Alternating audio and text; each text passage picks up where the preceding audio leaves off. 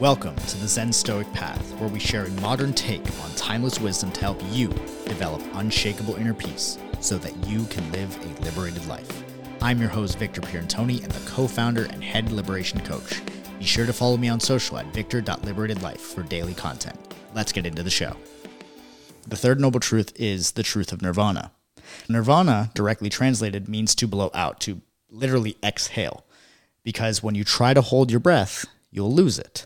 And so, most of the time, going back to that second noble truth of attachment, most of the time when we are attached, we are holding our breaths. Maybe it's literally in the moment or even figuratively. We're holding on to our breath. We're not letting things go and we're building up tightness and tension within ourselves.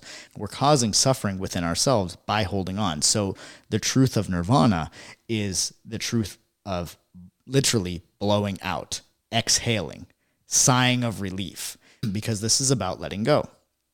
And the truth of nirvana can also be said as that the cessation of suffering is possible, that we can end the suffering that we have in our lives. And it begins with letting go. It begins with letting go of our attachments. It begins with the end of trying to solve insoluble problems and instead embracing both sides of the coin, not just attaching to one or the other. It's realizing that life is impermanent, that there is inherent fragility in this physical existence of being a human being, and that part of what gives life its meaning is the fact that it is temporary and it is fragile. And that brings us to the concept of Stoicism called memento mori, which is to meditate upon your own mortality. What this does is it brings things into perspective. It shows you what is really and truly important to you, and it puts priority on the things that actually deserve it rather than worrying about things that don't actually matter. Rather than worrying about the attempt to solve insoluble problems, rather than worrying about losing the forest through the trees. Memento mori is one way that we are able to let go. It is one way that we are able to embody the true nature of our existence and find the meaning in that alone as a foundational piece to anything and everything that we do moving forward. It really and truly puts us in the present and calls us to be the best version of ourselves right now, not tomorrow, now, and to let go of what was. Now, what's interesting about the letting go of suffering or the possibility of letting go of suffering is that a lot of it too comes down to the methods in which we do it. There are many different things that we can do to set ourselves free. I always talk about how Zen Stoic or Buddhism or Stoicism or personal development, like none of these things are the way they are all methods of doing so. And it reminds me of the quote from Thich Nhat Hanh that I really like, which he says, Teaching is merely a vehicle to describe the truth. Don't mistake it for the truth itself. A finger pointing to the moon is not the moon. The finger is needed to know where to look for the moon. But if you mistake the finger for the moon itself, you will never know the real moon. The teaching is like a raft that carries you to the other shore. The raft is needed, but the raft is not the other shore. An intelligent person would not carry the raft around on his head after making it across to the other shore. Use the raft to cross to the other shore, but don't hang on to it as though it's your property. Do not become caught in the teaching. You must be able to let go. Thich Nhat Hanh. This is really interesting because this is very similar to what we said with the ego. The ego allows us to realize that we're having an individual experience, but it is not itself the individual experience. And so, just like the way or the methodology of letting go of our suffering or how we set ourselves free, remember, the finger pointing at the moon is not the moon. There are so many ways to do this. There are so many ways to let go of the past, to let go of suffering, but none of them will work if we don't first align ourselves with the third noble truth that the cessation of suffering is possible, the truth of nirvana.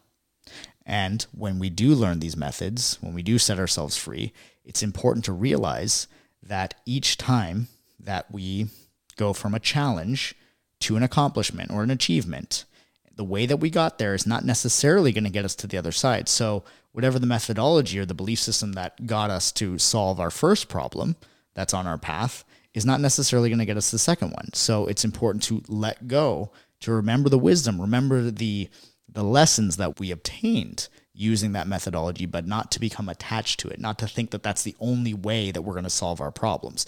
And by embodying this spirit of letting things go and remembering to continue our expansiveness, to continue the pursuit of growth, and to embrace uncertainty, it allows us to move through our path in a much more effective way. This is one of the reasons why we don't want to remain in our comfort zone when we're setting goals, when we're setting aspirations. We don't want to remain in our comfort zone because basically what we're doing is we're trying to carry the raft on our head. If you take the raft across the river, you don't carry the raft on your head up the mountain. There is another tool that maybe you use to go up the mountain. Maybe it's a hiking stick.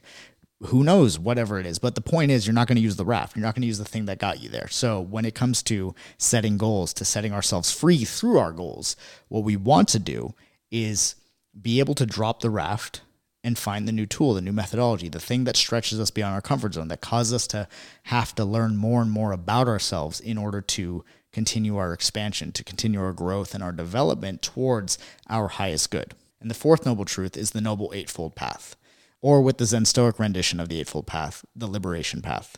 And we're going to be doing a multi part episode series on that, starting with integral view. Now, the original Eightfold Path uses the word right view, right intention, right the word right before every one of these. And I would say that this is not the best translation because there's not necessarily a right or wrong or good or bad. Right and wrong put us into a dichotomy.